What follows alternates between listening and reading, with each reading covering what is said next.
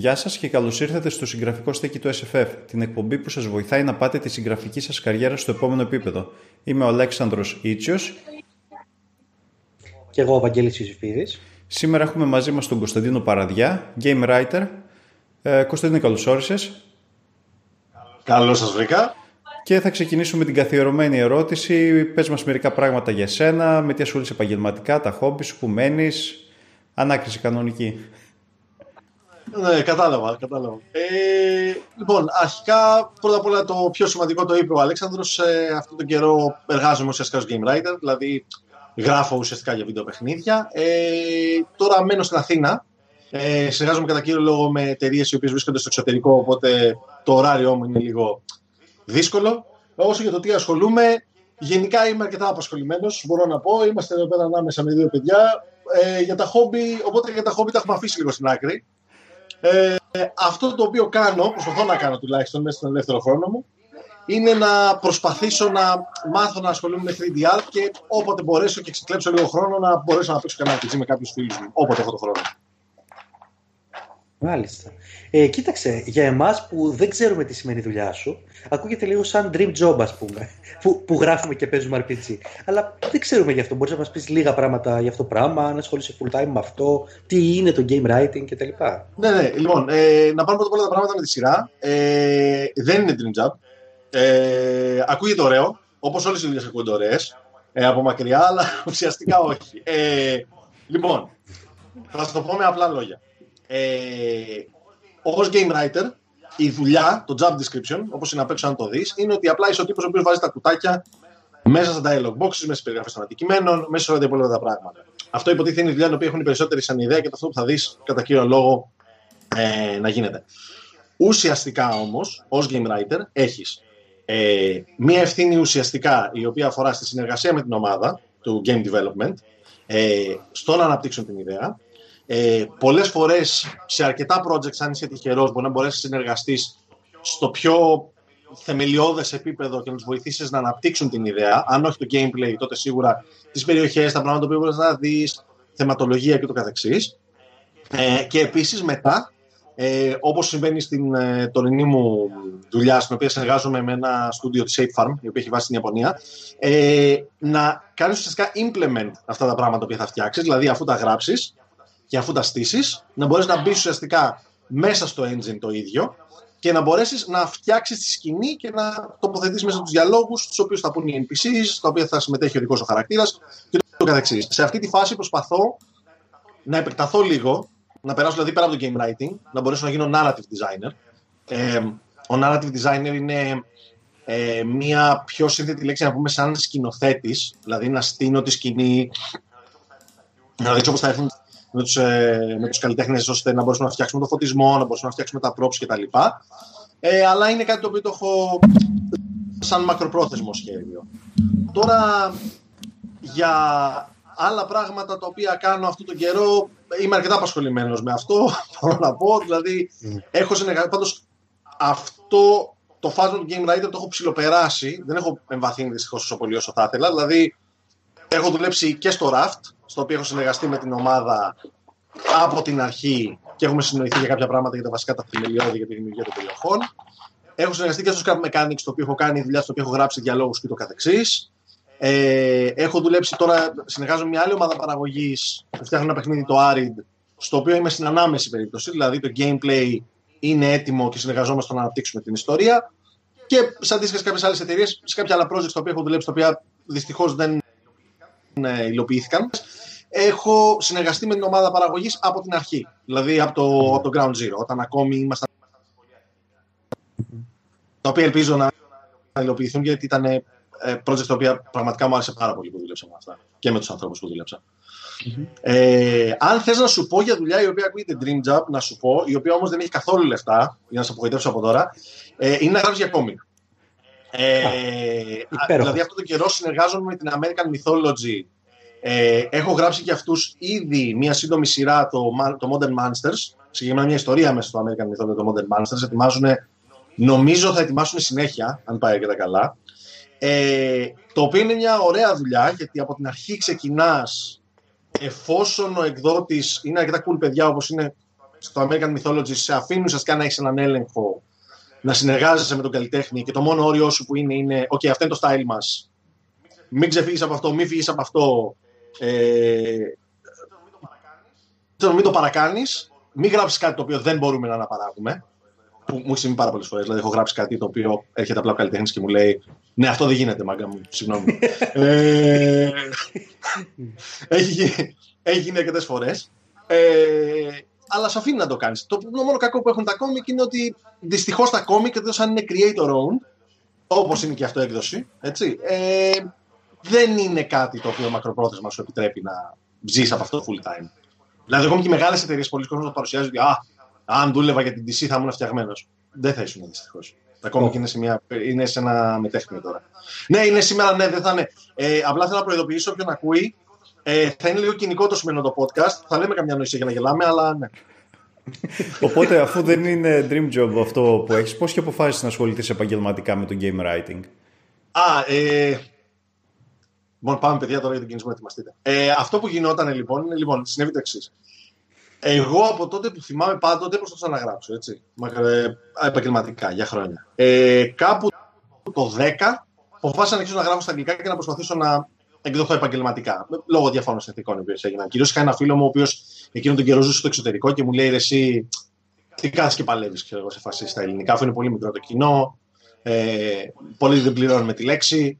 Δεν δοκιμάζεις εξωτερικό. Του λέω: Τι λες, εσύ τώρα θα αρχίσω να γράφω στα αγγλικά. Τέλος πάντων, να γράφω στα αγγλικά.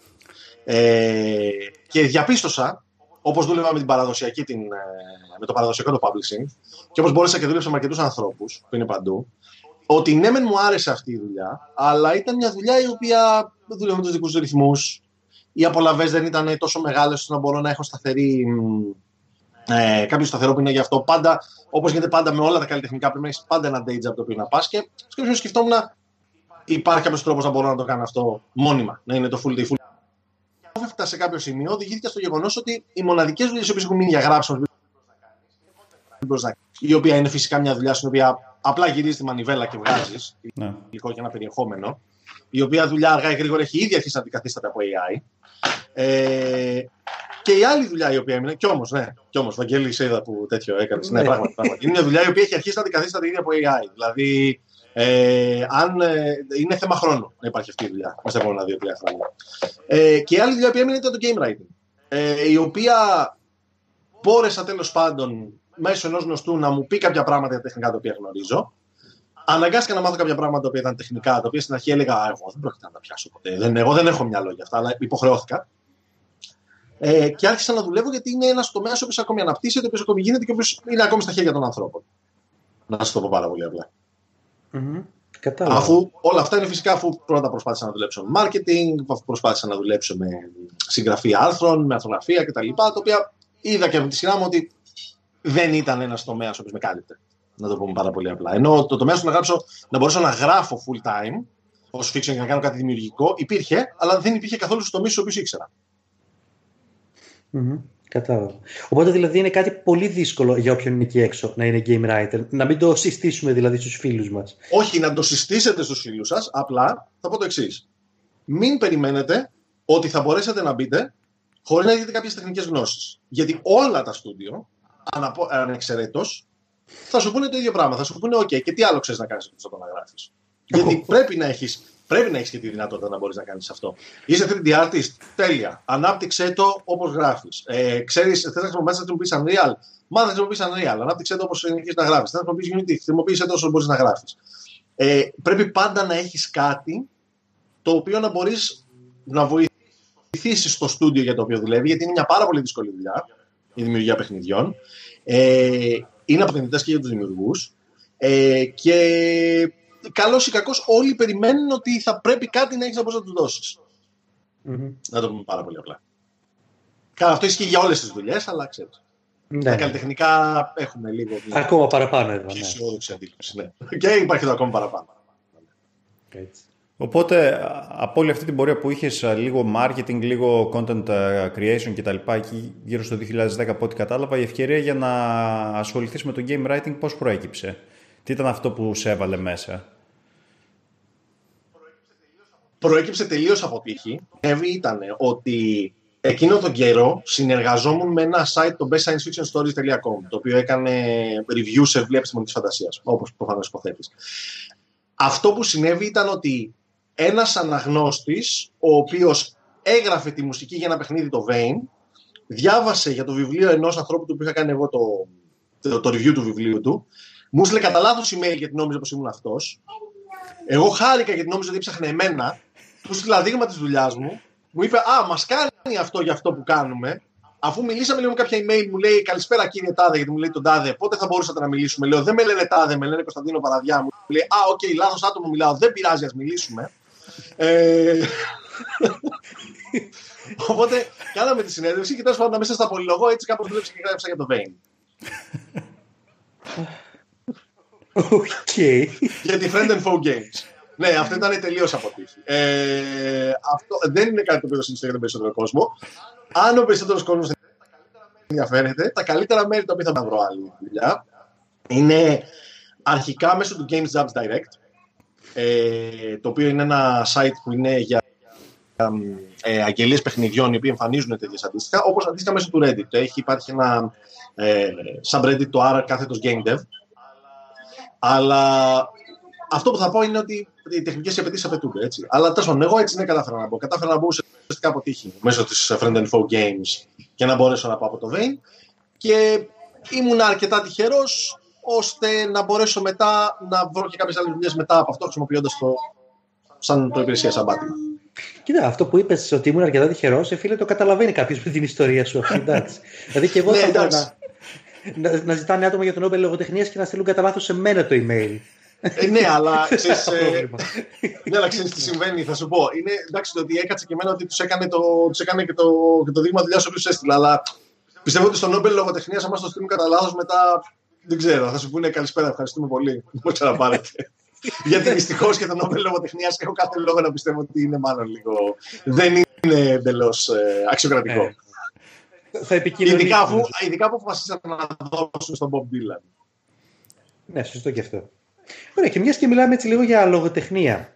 Ναι, ναι. Ε, το game writing περισσότερο είναι στη λογική του script writing. Θεωρείς δηλαδή πως έχει περισσότερα κοινά με το κινηματογράφο παρά με τη λογοτεχνία ή με τη λογοτεχνία περισσότερο; Είναι λίγο απ' όλα. Το game writing είναι ακόμη ε, το, το καλό που έχει και το, το πράγμα το οποίο θεωρώ ότι πρέπει όλοι ψηλό να ξαναγυρίσουμε σε αυτό είναι ότι ακόμη λίγο αγριαδίσει. Δηλαδή δεν είναι ακόμη ξεκάθαρο.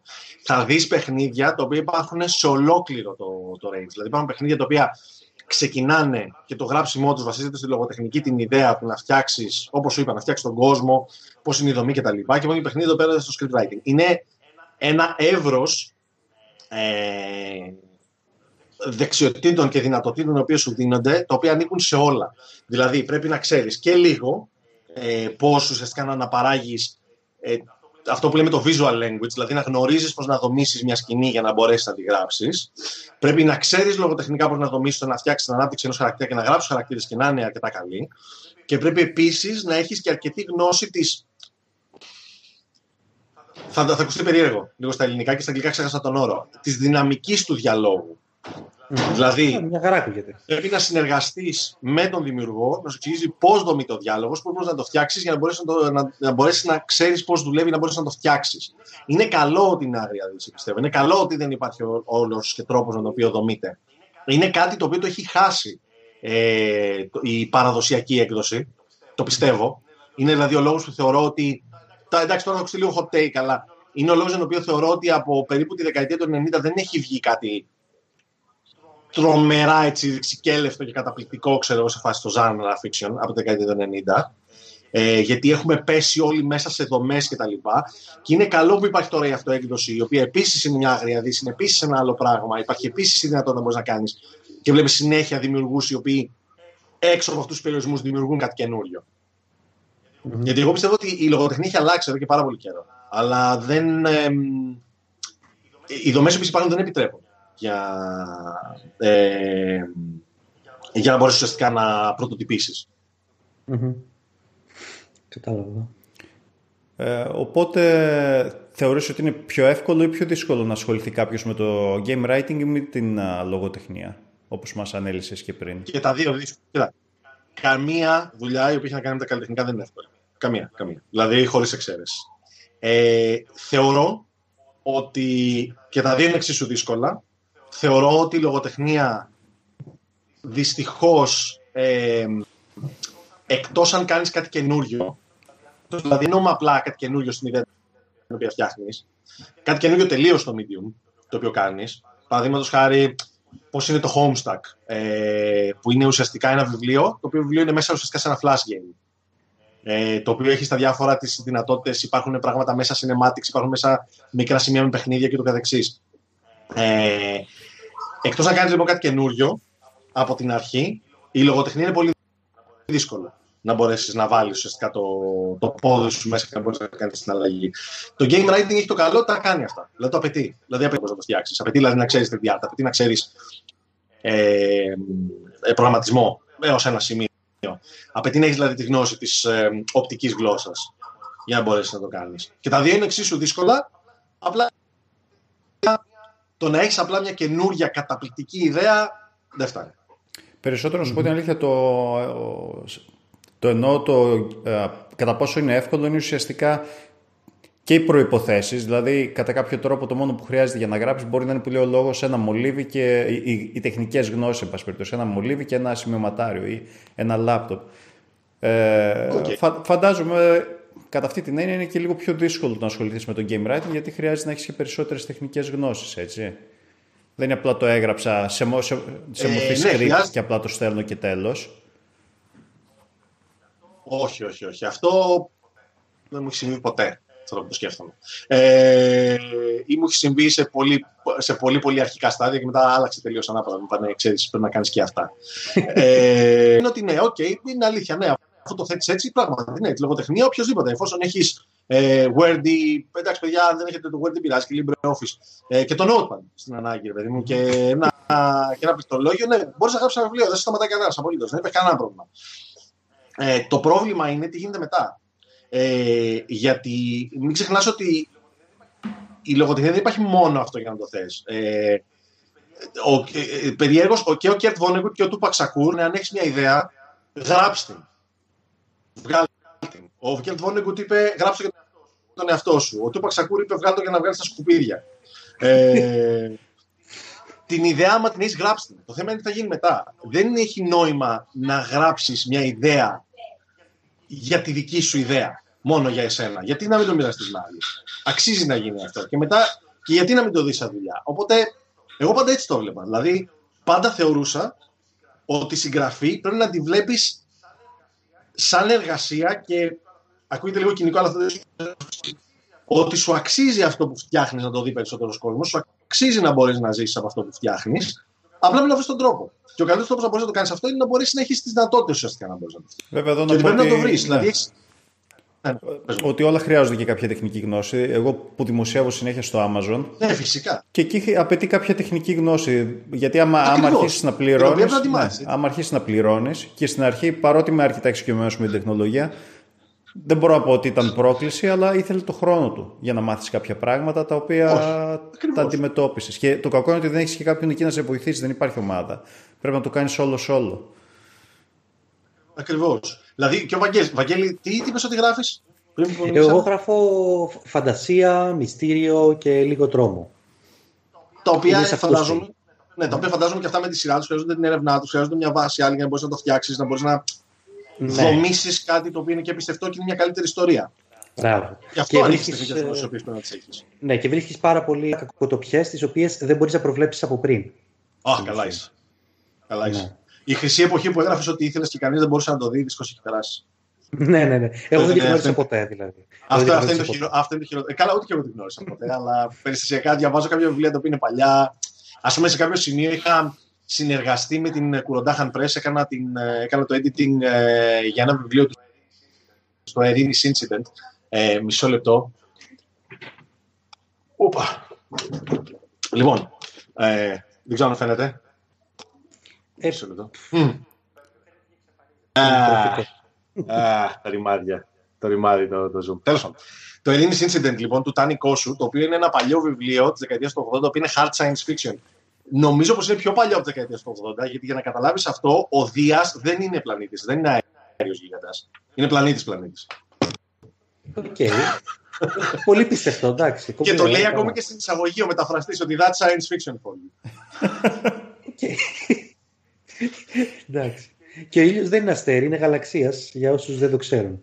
Ε, εντάξει. Εγώ βέβαια... Να... Χαίρομαι που το έμαθα αυτό. Να κάνω ένα σχόλιο εδώ ότι ξεκίνησα να διαβάζω λογοτεχνία του, ελληνικού, του φανταστικού ελληνικού το 2019. Αφενός μεν γιατί το 2000, αρχές του 2000 όταν πρώτο είχα διαβάσει δεν υπήρχε και μεγάλη ποικιλία. Αλλά είναι αυτό που λες, επειδή είναι οι περισσότερες αυτοεκδόσεις. Δεν μπορώ να πω ότι είμαι με τα περισσότερα ευχαριστημένος, αλλά παίρνω ιδέες και κάποια concept είναι ενδιαφέροντα. Ακριβώς γι' αυτό, γιατί είναι λίγο άγρια δύση και επειδή στην Ελλάδα δεν έχει αναπτυχθεί τόσο πολύ, γι' αυτό ως επιτοπλίστο διαβάζω. Ναι, αλλά πρόσεχε, όχι μόνο η ιδέα. Εγώ πιστεύω ότι πρέπει να το πάνε παραπάνω. Δηλαδή, εγώ, ας πούμε, ένα, ένα τελευταίο project το οποίο ασχολήθηκα, το οποίο ακόμη δεν έχουμε καταφέρει λόγω κορονοϊού, χωριστήκαμε με την ομάδα κτλ. Ε, δουλεύαμε σε ένα project το οποίο είχα ξεκινήσει να γράφω, το οποίο ήταν ένα Twine text adventure, mm. το οποίο η ιδέα ήταν συνοπτικά λέγονταν Reshape και η ιδέα του ήταν Body Horror in Tech Support. Η ιδέα είναι ότι έχεις έναν τύπο ο οποίος δουλεύει σε ένα. είναι σαν πνευματική συνέχεια του Videodrome. Έχεις έναν τύπο ο οποίος δουλεύει σε τεχνική υποστήριξη σε έναν κόσμο στο οποίο αρχίζουν και συμβαίνουν διάφορα περίεργα πράγματα. Άνθρωποι αρχίζουν και μεταλλάσσονται τέλος πάντων ε, πέρα από τον έλεγχό τους, υπάρχει μια περίεργη τεχνολογία κτλ. Αυτό αρχικά έχει ξεκινήσει σαν σύντομη ιστορία να το γράφω. Και μετά, όπως το σκέφτηκα καλύτερα, λέω ναι, αλλά με τη σύντομη ιστορία δεν μπορώ να πουλήσω την ιδέα στη δουλειάς. Δεν μπορώ να πουλήσω την ιδέα να είσαι με τον πελάτη, να συναντάς τους ίδιου ανθρώπους κάθε μέρα, να έχεις αυτό το περίεργο που απομονώνεσαι για να γίνεις από αυτό. Και έτσι ξεκίνησα και να το γράφω στο Twine και μετά ξεκινήσαμε να το παράγουμε ουσιαστικά σαν ένα mobile game. Δηλαδή το σκεφτήκαμε έτσι. Δεν θεωρώ ότι απλά η αυτοέκδοση ελληνική πρέπει να κάνει την καινούργια ιδέα. Θεωρώ ότι πρέπει να κάνουν να αλλάξει και το medium. Δηλαδή, Κατάλαβα. μην γράψεις απλά ένα βιβλίο. Γράψε ένα text adventure. Γράψε ένα άλλο, κάνε κάτι άλλο, βάλε κάτι, βάλε κάτι διαφορετικό. Αυτό επομένως από το Twine το μεταφέρατε και το κάνατε κανονικό mobile application ή ε, έμεινε ως. Ήμασταν έτοιμοι να το κάνουμε. Έχει μείνει δυστυχώς το development hell γιατί λόγω κορονοϊού χωριστήκαμε όλη η ομάδα. Έχουμε να ειδωθούμε, βλεπόμαστε μόνο περιστασιακά λίγο. Είναι ότι οι περισσότεροι από την ομάδα είχαν, είχαμε το ευτυχές ατύχημα ότι οι coders μας βρήκαν ε, αλλού δουλειές. Οπότε και είναι πάρα πολύ απασχολημένοι. Ευτυχώς είναι καλές δουλειές. Στα, στα αγγλικά να υποθέσω είναι αυτό το Twine uh, Text Adventure Project. Ναι, ναι, είναι στα αγγλικά. Είναι στα αγγλικά. Δεν, ναι, ε, Δυστυχώς με τα ελληνικά το θεωρώ ότι είναι λίγο ρίσκο γιατί έχουμε πολύ μικρό κοινό ε, και το κοινό στην Ελλάδα δεν είναι αρκετά σκληροπυρηνικό. Να το πω πολύ. Πάντως για text adventure. Για, Παράδειγμα... το πάλι. για text adventure δεν ναι, έχω ναι. δει να σου πω την αλήθεια για κάποια αγορά ή κάποιο marketplace κάπως να μπορείς να το πουλήσεις. Δηλαδή για visual novels ή για υπάρχει, kinetic. Όμως υπάρχει, υπάρχει στο Google Play. Ναι, αλλά, αλλά το κάνουν σαν, σαν kinetic ή, ή θα το έβγαζες μόνο ως text adventure. Δεν θα το έκανες σαν kinetic novel ή κάτι τέτοιο. Δηλαδή να υπάρχει γραφικό κομμάτι. Κατάλαβες τι Υπάρχουν ήδη text adventures που είναι από αυτό. Ε, ε, θα έβαζα, στην αρχή σκεφτόμασταν να βάλουμε γραφικό κομμάτι που ήταν από αυτό, αλλά δυστυχώς δεν είχαμε βρει καλλιτέχνη. Ε, θα το έχω υπόψη μου βασικά, είναι, δεν είναι κακή ιδέα. Δεν, έχουμε, δεν, έχουμε, δεν είχαμε βρει άρτηση τώρα που το σκέφτομαι. Γι' αυτό είχαμε αποφασίσει ε, να το κάνουμε. Εγώ επειδή έχω, σχολ... κάτι, είναι καλύτερα, ναι, επειδή έχω ασχοληθεί λίγο, γι' αυτό το λέω. Δηλαδή, μπο, μπορείς να πάρεις έτοιμες εικόνες. Ε, ε, open, open domain, domain οι οποίες είναι πολύ καλής ποιότητας από το unsplash.com, αν, αν το γνωρίζεις. Και μετά να παίξεις ναι, λίγο ναι, ναι. με το Lightroom ή Photoshop. Και το αποτέλεσμα είναι, ναι. φαίνεται λίγο άνιμις, σαν, σαν anime. Δηλαδή έχω φτιάξει αρκετά. Μόλις τελειώσουμε να σου στείλω ένα δείγμα πορτφόλιο, να δεις πάνω κάτω. Ναι, ναι, ναι, όχι, θα ήθελα. Θα ήθελα να δω. Θα ήθελα να δω. Είχα βασιστεί στο Choices That Matter ότι είχα, όταν είχαμε πάρει την απόφαση. Είναι ένα από τα παιχνίδια του Google Play το οποίο είναι αρκετά πετυχημένο, που είναι αποκλειστικά text adventure. Δεν έχει δηλαδή ουσιαστικά κανένα άλλο interface πέρα από το να διαλέγεις τις επιλογές. Mm-hmm. Και να πηγαίνεις στο path που αποφασίζεις. Ε... Και αν δεν... Ναι. Συγγνώμη, Βαγγέλη, βγήκαμε λίγο εκτός θέματος. Όχι, όχι, δεν υπάρχει θέμα. Είναι πολύ ενδιαφέρον γιατί εγώ το μόνο text adventure game που θυμάμαι και το γνώρισα ναι. πρόσφατα είναι το Seed Ship. Στο οποίο, άμα δεν το ξέρει, seed Δηλαδή, που είναι ένα πλοίο που φεύγει στο διάστημα και κάνεις επιλογές για το αν θα βρεις ένα πλανήτη να ζήσεις ή άμα θα ναι, σε άλλο ηλιακό σύστημα. Και είναι μόνο Texas Versus και το γούσταρα πάρα πολύ. Το έπαιζα χωρίς να χρειάζομαι γραφικά. Ναι, αυτό σου πάρα δηλαδή είναι, αυτή, αυτή ήταν η ιδέα που πηγαίναμε κι εμείς. Εγώ, βέβαια, από την άλλη, θα γυρίσω λίγο προς τον, τον Αλέξανδρο και θα θεωρήσω ότι κάποιο, κάποιο γραφικό στοιχείο πρέπει να υπάρχει. Δηλαδή, έτσι ναι. να το για να πάει από αυτό. Αλλά όπως και να έχει, δηλαδή θεωρώ ότι αν να κάνεις κάτι καινούριο, μην κάνεις απλά κάτι καινούριο μια καλύτερη ιδέα. Μην πεις ε, το Game of Thrones, αλλά, με πιο πολύ, αλλά όλοι είναι δράκοι και έρχονται άνθρωποι. Ξέρω, Πήγαινε το. Κάνε κάτι παραπάνω. όσο αφορά Ναι, ναι, ναι. Ωραία. Και τώρα να σε ρωτήσω, επειδή και η αγορά των games, από ό,τι φάνηκε, ρε παιδί μου, και από όσα λέμε, ε, είναι γενικά άστατη και ιδιότροπη; Είναι έτσι. Δηλαδή δεν είναι μόνο η δουλειά η καλλιτεχνική που είπες ότι είναι άστατη και ιδιότροπη, είναι και η ίδια η αγορά των games. Δηλαδή Ε, είναι η ίδια- αυτό. Ναι. η αγορά, να το, πω, να το πω λίγο διαφορετικά. Δεν είναι ότι είναι η άστατη και ιδιότροπη. Είναι ότι μεγαλώνει και ότι η δημιουργία των παιχνιδιών είναι πολύ μεγάλο ρίσκο. Έδωσα, μπορεί να έδωσα λάθος εντύπωση. Ε, αλλά η δημιουργία των παιχνιδιών είναι πολύ μεγάλο ρίσκο για τις ομάδες παραγωγής. Δηλαδή είναι μια, μια προσπάθεια που πρέπει, φαντάζομαι ουσιαστικά μια προσπάθεια που πρέπει να οργανωθούν άνθρωποι για χρόνια. Έτσι, οι οποίοι παίρνουν πολύ μεγάλο ρίσκο σαν θα αρέσει τον κόσμο. Αλλά ναι, πες μου, πες μου. Όχι, λέω ότι αυτό δεν κάνει εσένα ως επαγγελματία, δεν σε βάζει εμπόδια δηλαδή στο να κάνεις τη δουλειά σου για μεγάλο χρονικό διάστημα. Δηλαδή, πού Ε, δεν ναι, μπορείς να αλλά- σταθερώσεις αυτή την αγορά.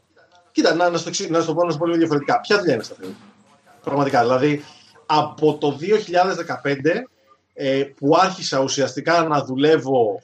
Ε, με, όχι, συγγνώμη, ποιο 2015, λάθος, συγγνώμη. Από το 2010 που α, ουσιαστικά βγήκα εγώ από το στρατό, είπα: Ωραία, θα αρχίσω να δουλεύω. Ε, ανέλαβα την επιχείρηση την οικογενειακή. Είχαμε κοσματοπολείο. Εκεί συνάντησα αρκετού περίεργους οι οποίοι μου δώσαν βάση για το Soron Country, το βιβλίο μου. Είναι που σας βάλω στο εξώφυλλο, δεν φαίνεται ο τίτλος.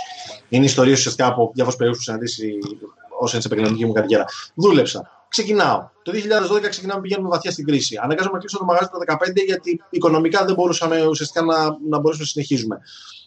Ε, από το 2015 και έπειτα έχω πάει σε μια σειρά από δουλειές, οι οποίες το 2015 παραδείγματος χάρη ξεκινάω να δουλεύω σε μια άλλη εταιρεία. Γίνεται το δημοψήφισμα. Ε, αρχίζουν και υπάρχουν προβλήματα, αναγκαζόμαστε, γίνονται περικοπές. Μετά φεύγουμε από το 2015, πηγαίνουμε σε μια άλλη δουλειά, η οποία επίσης αντίστοιχα έχει οικονομικά άλλα προβλήματα. Μετά πηγαίνει σε κάποια άλλη δουλειά, η οποία θεωρείς ότι σου αρέσει, αλλά αποδεικνύεται ότι είναι κάτω, γιατί έχει πολύ κακό ε, περιβάλλον. Δηλαδή, υπάρχουν τόσο πολλά άλλα πράγματα. Τίποτα δεν σου δίνει η δουλειά που είναι από αυτό. Mm. Αν είναι να είσαι αβέβαιος και να αναγκάζει να δίνεις όλα για να κρατήσεις τη δουλειά σου, ε, κάτω για μια δουλειά που σου αρέσει. Να σου το πω πάρα πολύ απλά. Ναι. Ποια δουλειά σου δίνει η ηρεμία; Ακόμη και το δημόσιο θεωρούσε πάρα πολλοί κόσμος που είναι. Έχει τελειώσει και αυτό το όνειρο. Τελειώνεις σιγά σιγά. Ξυπνάμε. Πάντως, ε, Δεν υπάρχει καμία δουλειά που είναι για να πέφτεις. Σα- σ- Έχεις δίκιο πάντω ότι είναι σε αυτό, σε Να αυτό, μπορείς να πεις σε αυτό αυτό το που λέει ο Βαγγέλης θέλω να επιμείνω λίγο, γιατί τι εννοώ, εγώ τουλάχιστον που έχω ασχοληθεί λίγο με, με το να δω πώς είναι το game writing ή ήμουν σε ένα team τέλος πάντων για να φτιάξουμε ένα visual novel game το οποίο δεν έκανε για, για, πολλούς λόγους, για πολλούς λόγους. Είναι κατά κάποιο τρόπο, κάποιος το έχει χαρακτηρίσει, δεν θυμάμαι τώρα ποιος συγγραφέας μεγάλος. Είναι καπρίσιος κατά κάποιο τρόπο. Δηλαδή, είναι λίγο ρε παιδί μου και σαν το Netflix η όλη αυτή η φάση και τα βιβλία μέσα σε αυτό, το να είσαι επαγγελματίας συγγραφέας, από την άποψη ότι ξέρεις, μπορεί ενδεχομένως να πρέπει να προσαρμοστείς πολύ πιο γρήγορα γιατί έρχονται emerging trends, ιδιαίτερα στα video games λόγω όλου αυτού του ρίσκου. Δηλαδή, ε, δεν θυμάμαι τώρα σε ποια ομάδα διάβαζα. Για παράδειγμα, τους απέλησαν για 6 μήνες γιατί δεν είχαν budget μέχρι να ξαναπάρουν το επόμενο fund, το οποίο ήταν σε 6 μήνες για να τους ξαναπροσλάβουν τους περισσότερους. Που ουσιαστικά για να, για να Ναι. είσαι on premise, εκεί πέρα που, που ήταν η επιχείρηση, 6 μήνες έμειναν άνεργοι και ουσιαστικά συντηρούνταν από μόνοι τους. Δεν υπήρχε κάποιο άλλο project. Από αυτή την άποψη περισσότερο. Ε, Γενικά, όλα αυτά τα πράγματα είναι πολύ μεγάλο ρίσκο και τα δημιουργικά. Αυτό είναι κάτι καλό, το οποίο είναι καλό να το ξέρει το κοινό. Ε, οπότε πρέπει να είσαι προετοιμασμένο για το χειρότερο. Ε, Όπως λέγανε και οι Ρωμαίοι, sick patch παραμπέλου. Ναι, Αν ναι. θες ήδη είναι ετοιμάζω για πόλεμο, να ετοιμάζεσαι πάντα για το χειρότερο και τα πράγματα μπορεί να μην πάνε και τόσο άσχημα.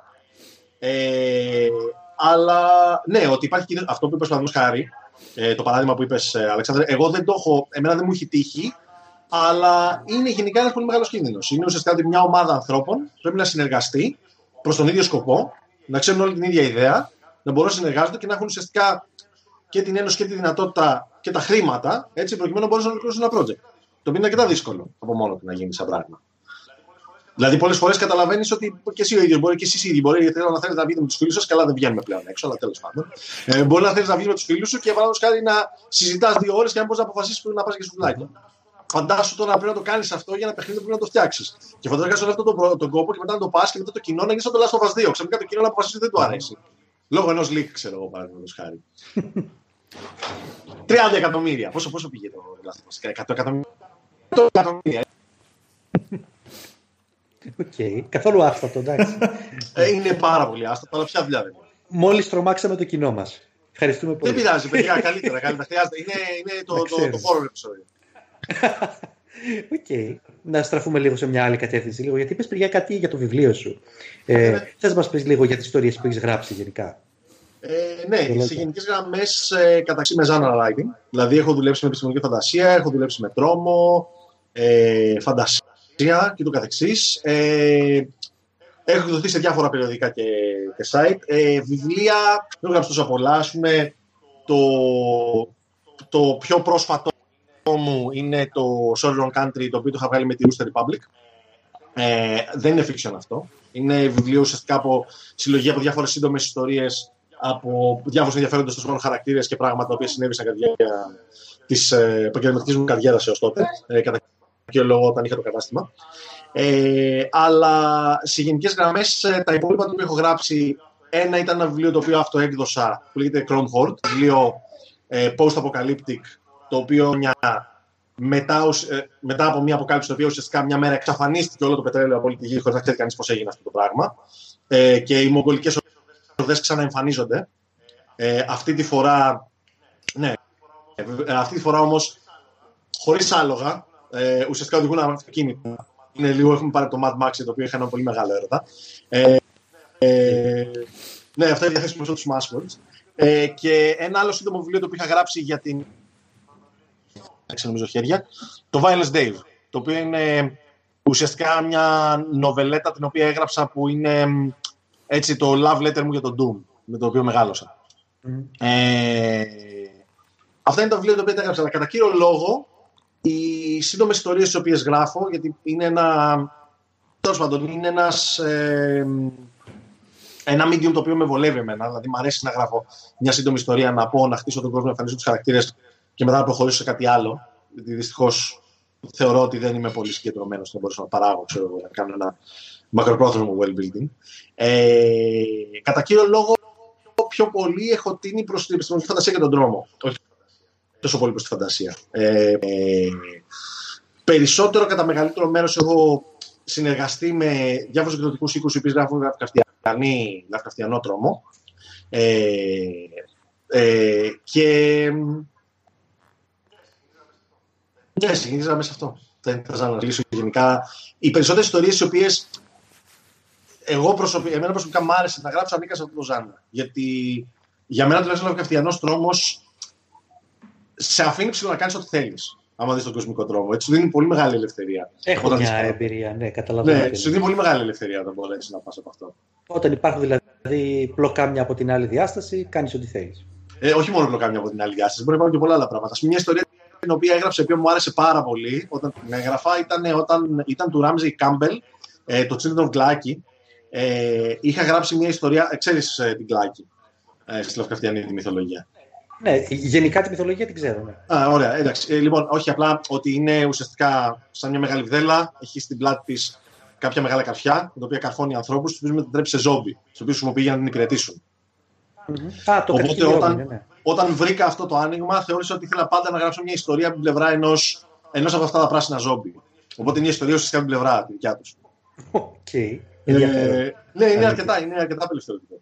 Ε, Όπως ας πούμε και όταν ε, η πρώτη ιστορία είναι καυτιανή επαγγελματική, την οποία κατάφερα να εκδώσω το, το Sinking City στο World War Cthulhu της Dark Regions, ε, ήταν ε, ουσιαστικά μια ιστορία για έναν τομέα τον οποίο δεν τον έχω δει πάρα πολύ να γίνεται και πάντα θεωρούσα ότι ήταν πολύ διασκεδαστικό.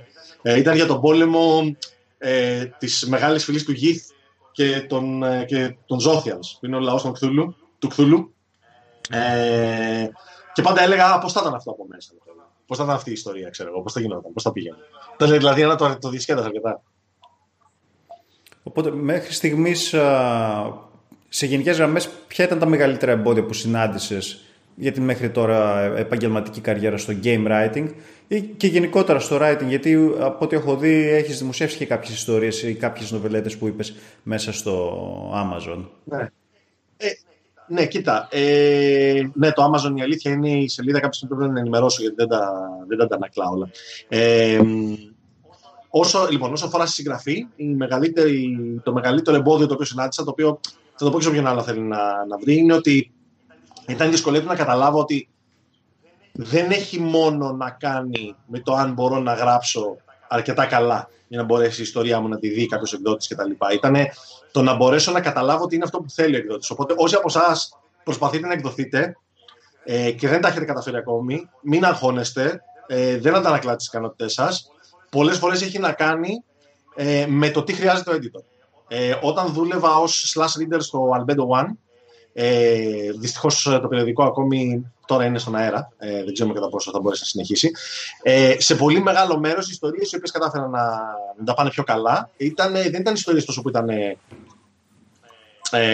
δεν ήταν μόνο ιστορίες που ήταν καλά γραμμένες, ήταν και ιστορίες οι οποίες καλύπταν τις ανάγκες των, ε, των συντακτών, των editors. Οπότε, αν προσπαθείτε και δεν μπορείτε να βγάλετε την ιστορία σας, το πρώτο πρόγραμμα το οποίο θα σας πρότεινα να κάνετε θα ήταν να δείτε τι εκδίδει κατά κύριο λόγο editor και αν έχετε τη δυνατότητα να μιλήσετε στον ίδιο τον editor και να του, πεις, να του πείτε πολύ απλά ότι τι είναι αυτό που χρειάζεται. Ε, αυτό ήταν αυτό το πιο δύσκολο για το writing. Στο game writing το πιο δύσκολο ήταν ότι έπρεπε να αποκτήσω τις ικανότητες. Δηλαδή, πολύ γρήγορα είδα ότι έπρεπε να αποκτήσω τις τεχνικές ικανότητες. Οποίε πάντα θεωρούσα έτσι, ήμουν στον αέρα, δεν έβαζα. Δεν είχα ιδέα μέχρι να ξεκινήσω αυτό.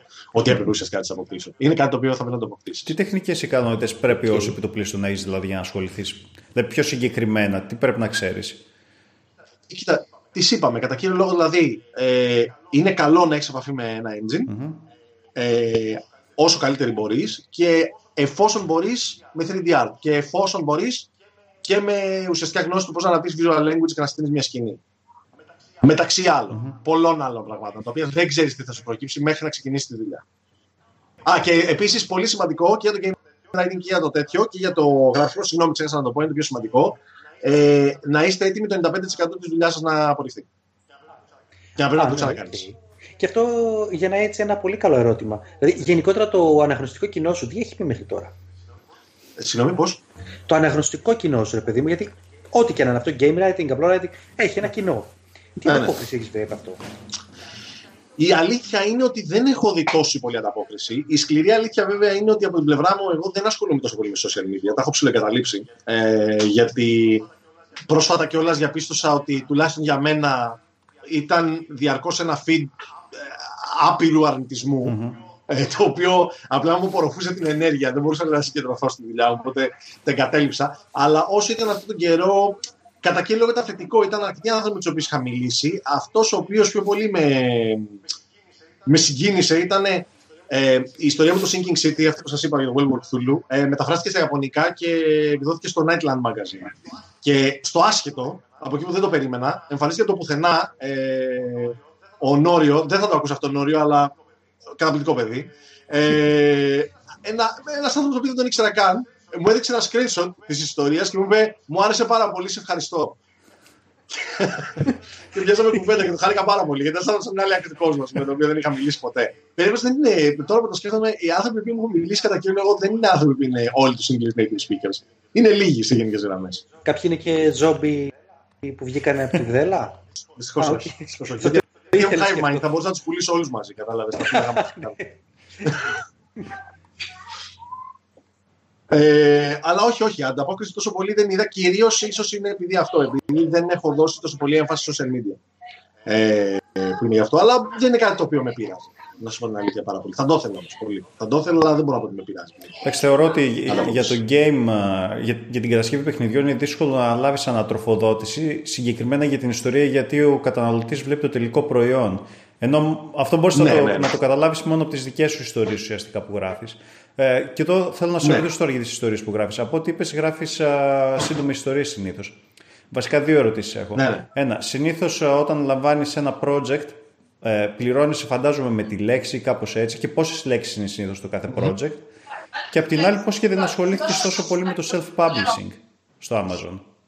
Λοιπόν, θα σου πω. Ε, πρώτα απ' όλα, πόσες λέξεις είναι το project; Δεν υπάρχει σίγουρο. Ε, όταν εγώ ξεκίνησα τα περισσότερα ήταν στις 3.000 λέξεις, δηλαδή που ήταν ένα μέσο, ένα μέσο μήκος. Ε, τώρα έχει κινηθεί κυρίως προς το flash fiction. Γιατί έχουν αλλάξει τελείως και οι μόδες. Ε, δηλαδή, τώρα μιλά για, το, μιλάς για το self-publishing, όχι για game writing ναι. τώρα, έτσι. Ναι. Όχι, όχι. Ε, μιλάω, μιλάω για, τη, για τη συγγραφή. Ναι, ναι, ναι, okay. Συγγνώμη, μιλάω, θα το εξηγήσω. Μιλάω για τη συγγραφή όταν ξεκίνησα εγώ το 2010. Είναι κατά κύριο λόγο ιστορίε που ήταν εκεί στα 3.000 το όριο. Είναι ένα κανονικό μέγεθος για short story, μπορεί κάποιος να πήγαινε 5.000. Δεν συνέβαινε δηλαδή τόσο πολύ συχνά τώρα τελευταία από τη δική μου εμπειρία τουλάχιστον, ε, ο κόσμος κινείται προς μικρότερες ιστορίες. Προ flash fiction και κοιτάνε για μεγαλύτερα σε πράγματα που αφορούν σε άλλα media. Δηλαδή, ε, comic, interactive fiction και το καθεξής. Ε, Το interactive fiction είναι βέβαια λίγο περίεργο, γιατί θέλει να ξέρεις και λίγο από coding και τα λοιπά, δηλαδή δεν ξέρω κατά πόσο ισχύει. Το, το όριο με, την, με, τις, ε, με το well count είναι λίγο περίεργο. Ε, τώρα, ε, οι σύντομες ιστορίες, κατά κύριο λόγο, οι ιστορίες που έχω γράψει οι περισσότερες σύντομες είναι κάπου εκεί. Στα 2.500, 3.000, 5.000, πολύ, πολύ λίγες φορές έχω πάει πιο πάνω από αυτό. Από το όριο, γιατί δεν είναι κάτι το οποίο το ζητούσαν συχνά οι εκδότες.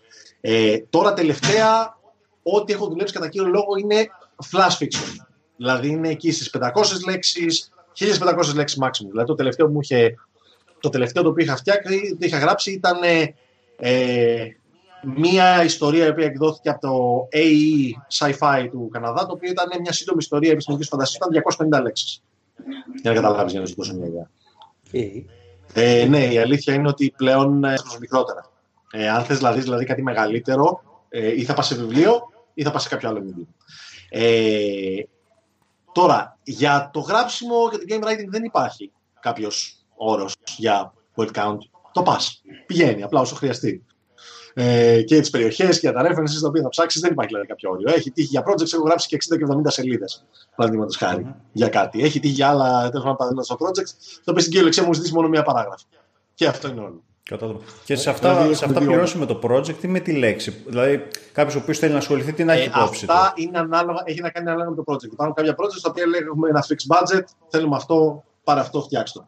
Ε, με τη λέξη δεν μου έχει συμβεί τόσο συχνά, κυρίως γιατί είναι απρόβλεπτο το πώς είναι τη λέξη και είναι απρόβλεπτα και τα rewrites και το τι μπορεί να ζητήσω. Αυτό που συμβαίνει κατά κύριο λόγο στο game writing είναι πληρωμή με την ώρα. Ε, Όπως γίνεται με ένα freelancer. Ουσιαστικά ε, μέσω Upwork ή κάποιας τέτοιας πλατφόρμας ουσιαστικά λειτουργείτε και δουλεύετε με την ώρα ή απλά θα το πεις ε, δούλεψα τόσο Προσωπικά για εμένα ήταν πρόσληψη. Ήταν ναι. πρόσληψη. Δηλαδή ήταν μια πρόσληψη ε, μετά από συνέντευξη η οποία ήταν αυτή η όρη μας, αυτό χρειαζόμαστε. Mm. Ε, το Upwork Προσωπικά δεν το συστήνω. Ε, γιατί στο Upwork πάρα πολλές φορές ε, το Upwork δεν έχει κανένα σύστημα για να μπορέσει να σε βεβαιώσει αν κάποιος είναι απαταιώνα. Mm-hmm. Ε, το καλύτερο το οποίο μπορείς να κάνεις είναι να μπορέσεις ο ίδιος να επικοινωνήσεις με άλλους, με game developers και τα λοιπά και αγγελίες και το καθεξής και το feedback από άλλους τομείς. Ε, πάρα πολλές από τις πλατφόρμες οι οποίες υπάρχουν, οι οποίες έχουν απευθείας στη δουλειά, δεν χρησιμοποιούνται από ανθρώπους οι οποίου θεωρώ legitimate. Δηλαδή, πάρα πολλές φορές μου έχει τύχει με ανθρώπους που έχω μιλήσει και λένε Α, θα φτιάξουμε αυτό και μετά όταν το βάλεις κάτι διαπιστώσεις ότι ζητάνε κάτι εξωφρενικό ή ναι. δεν έχουν τα λεφτά ή οτιδήποτε άλλο. Και οι ίδιες οι πλατφόρμες δεν έχουν κάποιο τρόπο να τιμωρήσουν και να βγάλουν βρώμα για κάποιον ο οποίος είναι παραδείγματος χάρη κακοπληρωτής ή κακός επαγγελματίας. Οπότε, Ενώ το παραδείγματος χάρη να μπει στο Reddit και να δεις, ας πούμε, υπάρχουν κανάλια αντίστοιχα που σου λένε, σε προειδοποιούν και σου λένε Καλησπέρα, ο Τάδε είναι απαταιώνας, μην πας αυτόν. Ή στο LinkedIn, παραδείγματος mm-hmm. χάρη και είναι πολύ χρήσιμο. Ρε. Είναι πολύ χρήσιμο γιατί πρώτα απ' όλα φαντάζομαι ότι είναι και επένδυση χρόνου, ενέργειας κτλ. Είναι μια δουλειά ναι. για σένα. Και... Ναι, ναι, ναι, είναι, είναι. Δηλαδή και εγώ έχω πέσει σε παγίδες και έκτοτε έχω αποφασίσει να μην χρησιμοποιώ αυτές τις πλατφόρμες γιατί δυστυχώς αυτές τις πλατφόρμες δεν έχουν κάποιο τρόπο mm. να, σε, να σε σώσουν. Ναι, γιατί εμένα τώρα η δουλειά μου ε, ως συγγραφέας βλέπω ότι μου παίρνει πάρα πολύ καιρό. Δηλαδή μήνες ναι, ναι. ολόκληρους απλά για το πρώτο draft χωρίς να μιλήσουμε για τις μετέπειτα επιμέλειε. Γενικά, πόσο χρόνο χρειάζεται για να ολοκληρώσεις μια ιστορία, είτε μιλάμε για game writing, είτε για λογοτεχνικά κείμενα; Κοίτα. Ε, για το game writing δεν μπορώ να σου πω, γιατί το game writing χρειάζεται συνέχεια feedback, συνέχεια αλλαγές, είναι πράγματα που πρέπει να το δει, να το δουν οι game developers. Δεν υπάρχει. Δηλαδή, έχει τύχει μια ιστορία την οποία την έχω γράψει, έχει εγκριθεί αμέσως. Θεωρώ ότι είμαι καταπληκτικός και ότι τα κατάφερα με τη μία και μπράβο και μετά έρχονται παραδείγματος χάρη μετά από μια εβδομάδα και μου λένε Καλησπέρα, τελικά όλο αυτό δεν γίνεται. Πρέπει να το ξαναγράψει όλο. Ε, θα αποσύρουμε αυτό το feature γιατί δεν είναι βατό. Ε, πρέπει να ξαναγράψει αυτή την ιστορία όλη βασισμένη χωρίς αυτό το feature. Και ξαφνικά πρέπει να ξαναγράψει τα πάντα. Δηλαδή, οπότε δεν μπορώ να σου απαντήσω το game development γιατί, για το game writing γιατί δεν εξαρτάται, δεν περνάει από το χέρι μου. Αν μιλάς για βιβλίο, τα περισσότερα βιβλία μου έχουν πάρει χρόνια. Ε, για να τα γράψουμε. Ξέρετε το Violence Dave, το οποίο το έγραψα πάρα πολύ γρήγορα γιατί ήταν για ένα θέμα το οποίο μου άρεσε πάρα πολύ, οπότε το ξεπέταξα, το έκανα μπαμ. Ε, τα βιβλία μου πάρει χρόνια, κυρίως γιατί αφενός είναι κάτι το οποίο δεν έχω πολύ υπομονή να το κάνω. Ξεχνιέμαι, πιάνω, ασχολούμαι με κάτι άλλο, ξαναγυρνάω σε αυτό κτλ. Ε, για μια σύντομη ιστορία, πόσο μου παίρνει. Ε, ε, όταν έκανα αποκλειστικά αυτό, ε, κάπου από το 10 μέχρι το 20 αυτό, ε, η διαδικασία μου ήταν έβλεπα το submission call του εκδότη, ε, άρχιζα να το γράφω την επόμενη μέρα, έκανε τις αλλαγές και τα πάντα, ήταν έτοιμο να το υποβάλω μέχρι το τέλος της εβδομάδας. Ε, και μετά ξανά το επόμενο, και ξανά το επόμενο, και ξανά το επόμενο. Δηλαδή γύριζε μανιβέλα. Συνέχεια, ρε παιδί μου. Είχα ένα, είχα ένα shotgun πώληση στην αρχή. Μετά, όσο όσο πέρασε ο καιρός, άρχισα να δουλεύω περισσότερο τις ιστορίες κτλ. Συνεχίζω να θεωρώ ότι δεν έχω πολύ υπομονή να ξαναγυρίζω πίσω, που είναι κακό. Δηλαδή, θεωρώ ότι είναι αδυναμία δικιά μου. Ε, αλλά τώρα παίρνω περισσότερο καιρό. Δηλαδή, μια σύντομη ιστορία μπορεί να δουλέψω και μία-δύο εβδομάδες. Παραδείγματο χάρη. Κυρίως επειδή είναι ξέρεις, και μικρότερα μεγέθη για τη διάρκεια. Θεωρείς ότι σε βοήθησε στο game writing ή να στήσεις πορτφόλιο το γεγονός ότι ήσουν σε κάποια περιοδικά ναι. κτλ. Ναι, ναι, ναι, ναι, σε βοηθάει, σε βοηθάει, σε βοηθάει. Γιατί ε, συνοπτικά να σου εξηγήσω τι συμβαίνει. Δουλεύοντας με αυτό και με, τις, ε, και με τα rejections, να ξέρετε, παιδιά, τα rejections είναι μεγάλο καλό. Ε, είναι καλό να φας τα κιλά σου. Οι χιλόπιτες χτίζουν χαρακτήρα. Αλλά σου δίνουν περισσότερα κιλά. Ένα πράγμα το οποίο έμαθα ακριβώς και δουλεύοντας ε, με εκδότες και έχοντας δουλέψει ως slash reader, ε, έχω καταλάβει το εξής. Ε, όταν γράφεις μια ιστορία, ξέρεις πόσο χρόνο. Ε, θέλω να μου πείτε εσείς πόσο, θεωρείτε, πόσο χρόνο θεωρείτε ότι έχεις για να πουλήσεις μια ιστορία. Να σου πω εγώ λίγο τη δικιά μου εμπειρία, γιατί ξέρω με τα cover letters πώς γίνεται. Ναι. Ε, θα έλεγα βαριά μια σελίδα, αλλά Ναι. από μία παράγραφο μέχρι μία σελίδα, όχι παραπάνω. Τέλεια. Ακριβώς. Ε, το, ίδιο, Άλεξ. το ίδιο και εμένα. Και όχι μόνο σε εκδότη, να το πουλήσεις και στον ίδιο τον αναγνώστη. Δηλαδή από αυτό θα κρίνεις σε μεγάλο βαθμό αν θα το διαβάσει ή όχι. Είναι, ε, ε, εγώ έχω ασχοληθεί πάρα πολύ με αυτό που λέγεται hooking up your header.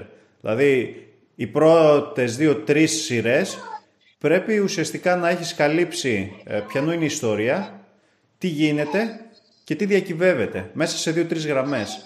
Αυτό είναι το πιο βασικό για μένα. Ακριβώς, Αλλά- ακριβώς, ακριβώς αυτό που είπες. Ε, στη δική μου περίπτωση, όπως μου είχαν πει από το Αλμπέντο, αν δεν σε έχει πείσει από την πρώτη πρόταση, μην το διαβάζεις. Προχώρα. Γιατί πολλές φορές μας ερχόταν, μας έρχονταν ε, δηλαδή, όποτε άνοιγαν τα submissions, θυμάμαι, ήμασταν τέσσερις slash readers και ερχόταν στον καθένα 150 ιστορίες. Ε, ναι, το... Δηλαδή, η ξερή, η ξερή γραμμή ήταν, το ξερό guideline ήταν αν δεν σε πείσει από την πρώτη πρα- παράγραφο ή από την πρώτη, πρώτη πρόταση. Άστο. Πήγαινε στο επόμενο. Για τους αναγνώστες των Αλτσίδη έχω δύο παιδιά και ο μεγάλος μου έγινε πρέπει να τον βγάλω για βόλτα. Ε,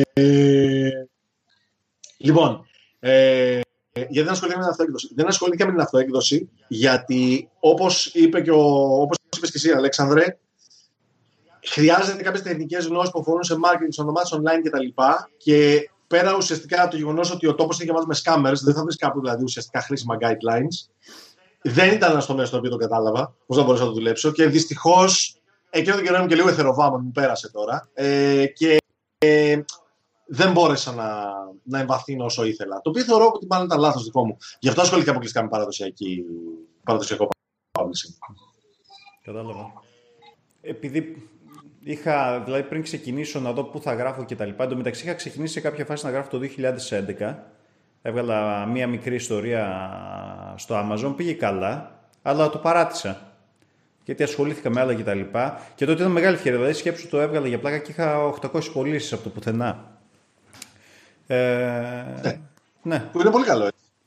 Γιατί ήταν και ανερχόμενη αγορά τότε. Και μετά ξανασχολήθηκα, είπα, OK, το 2019 θα ξαναξεκινήσω να, να δω πού αξίζει να παίξεις και τι πρέπει να κάνεις. Και έτσι ξαναείδα ουσιαστικά και την α, διαδικασία και έβγαλα την πρώτη ιστορία τέλος του 2019.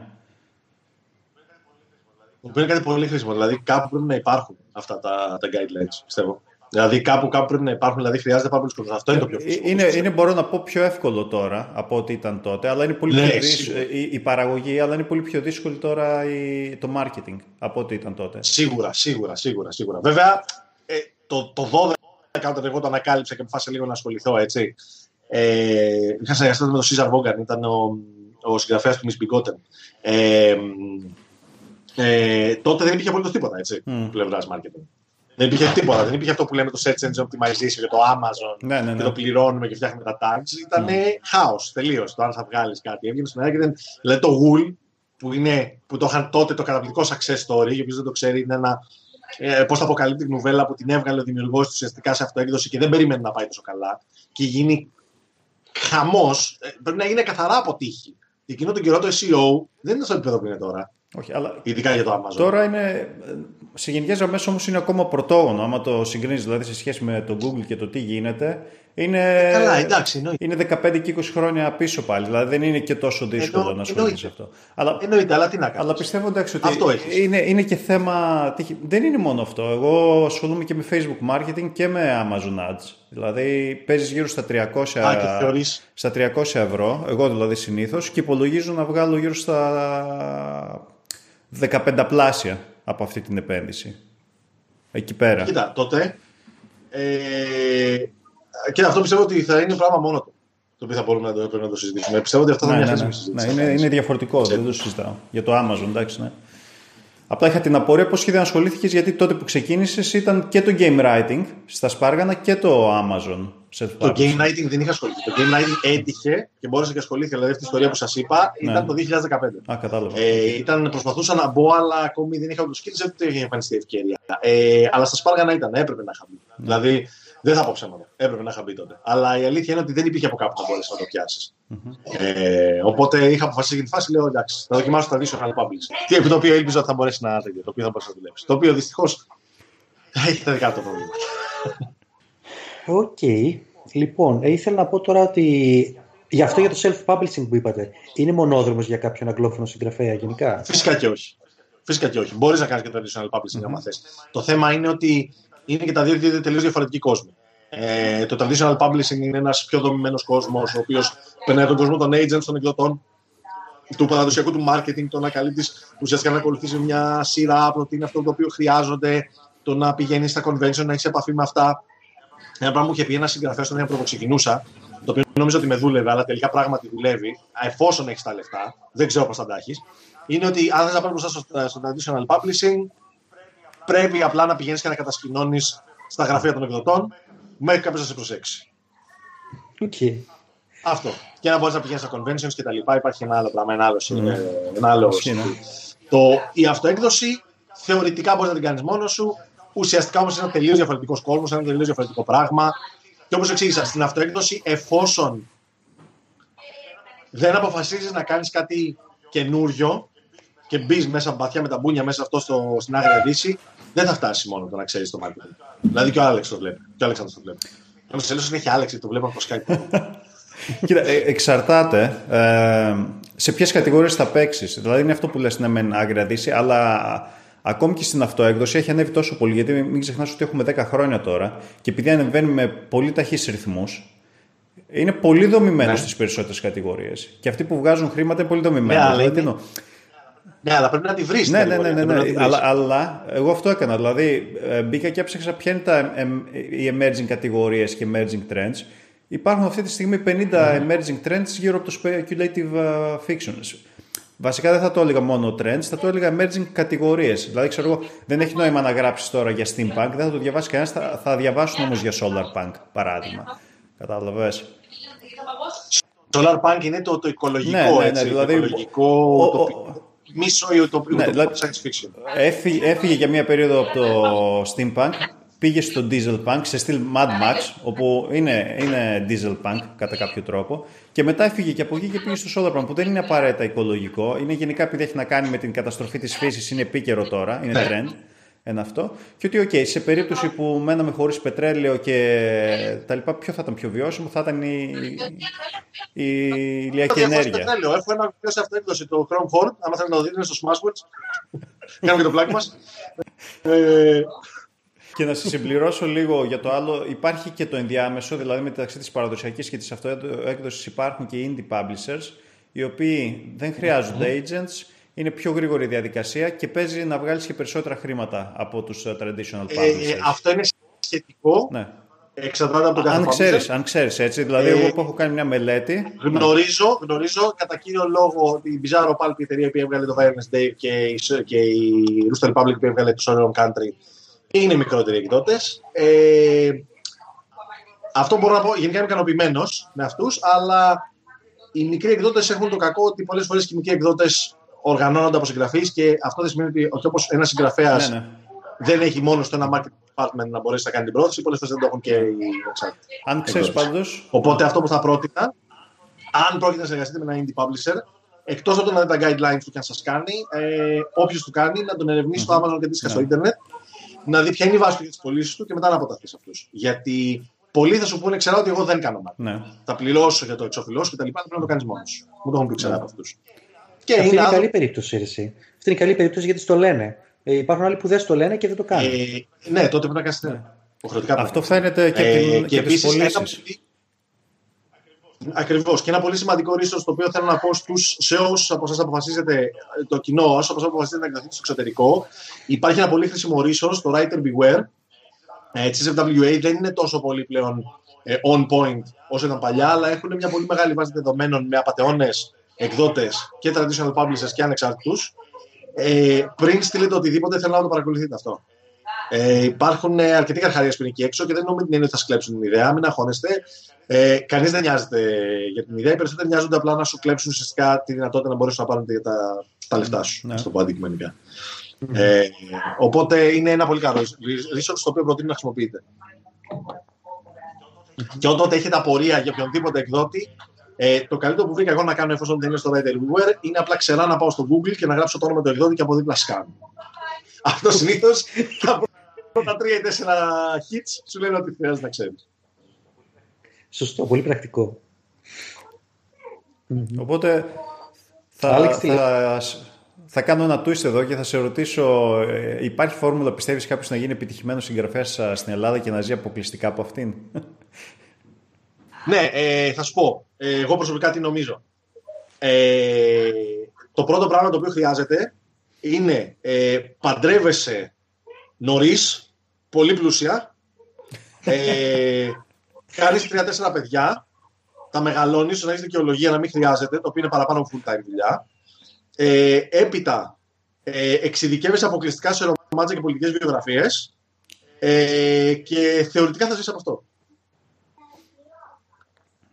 Ε. Δεν, ε, είναι, είναι ο καλύτερος τρόπος. Είναι ο καλύτερος τρόπος. Είναι 200% σίγουρος τρόπος. Κοιτάξτε, παιδιά, να σχολιάσετε ουσιαστικά ποιο είναι το θέμα. Τώρα πέρα από Δεν μπορεί να ζήσει από την Ελλάδα για τον λόγο τον εξής.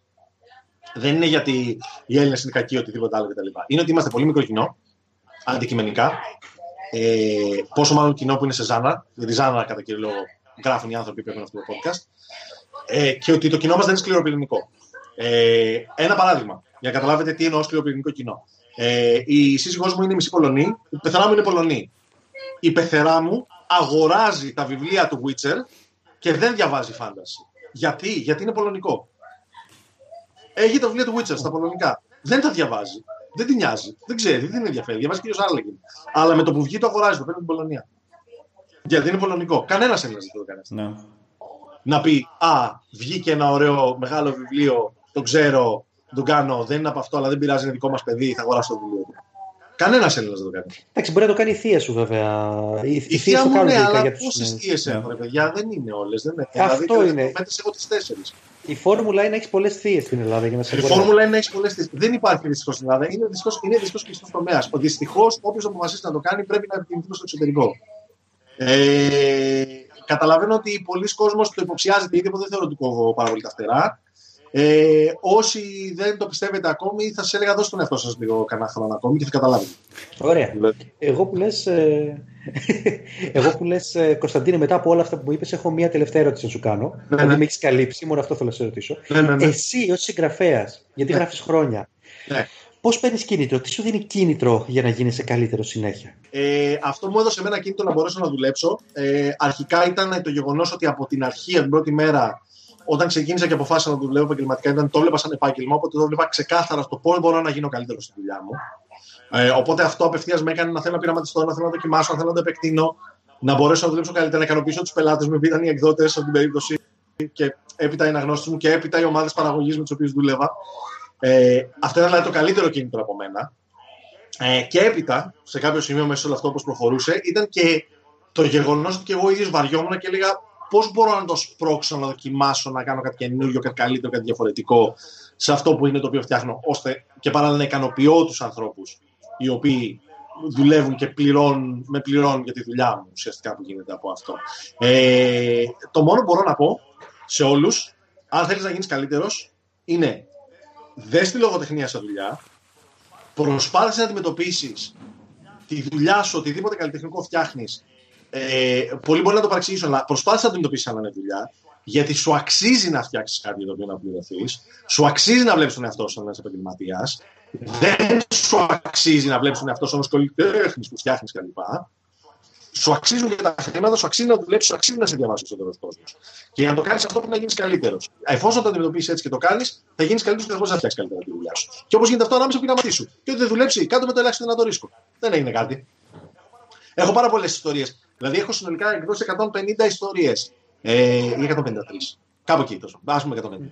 Ε, πάρα πολλές από αυτές, υπάρχουν πάρα πολλές άλλες πίσω από τις 150, ε, οι οποίες είναι καμιά πενταριά, οι οποίες είναι σκληρές ε, πειραματικές. Οι οποίες ξέρω δεν θα τις πουλήσω ποτέ, αλλά εκτιμώ το γεγονός ότι το έκανα γιατί ξανά, για να πούμε όπως είπε και ο Τούπακ Σακούρ, πρέπει να βγάλεις τα σκουπίδια.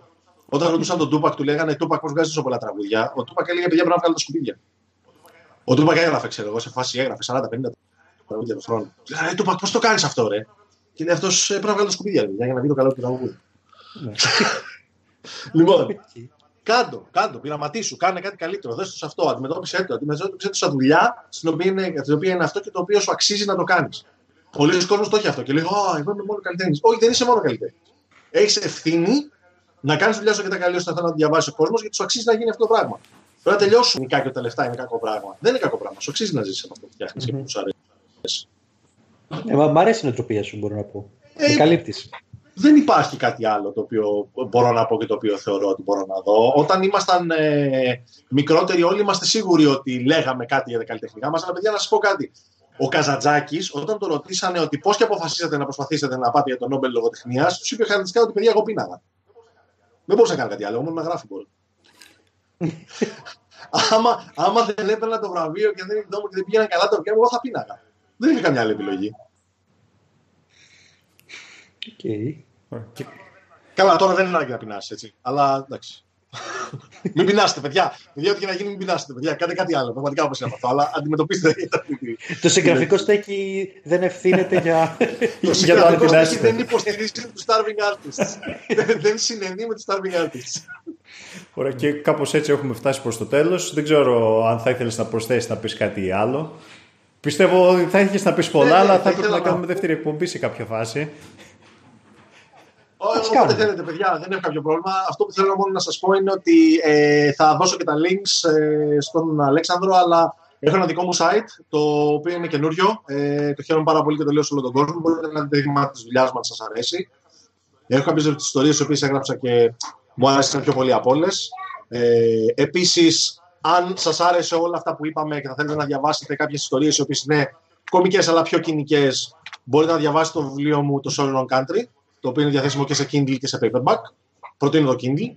Ε, και εάν θέλετε και ψάχνετε κάτι πιο πολύ σε genre fiction, να σας δώσω και τα υπόλοιπα τα links. Έχω και μια συλλογή σύντομων ιστοριών μου από τη Symbaritic Press, το Future Sack, που είναι ιστορίες για τον χειρότερο χρονοταξιδιώτη ever, και το Violence Dave, το οποίο είναι ε, το γράμμα μου ουσιαστικά για τον έρωτα στον Doom. Και ελπίζω ότι κάποια στιγμή, σχετικά σύντομα, θα έχουμε καταφέρει, εφόσον όλα πάνε καλά, να μπορέσουμε να βγάλουμε και την πρώτη τράξη της ιστορίας μου, το Reshape, ε, στο Amazon. Αν κάποιος που ακούει είναι coder, ενδιαφέρεται να ασχολείται ή ξέρει αρκετά να χρησιμοποιεί Unity Android, παρακαλώ επικοινωνήστε μαζί μου.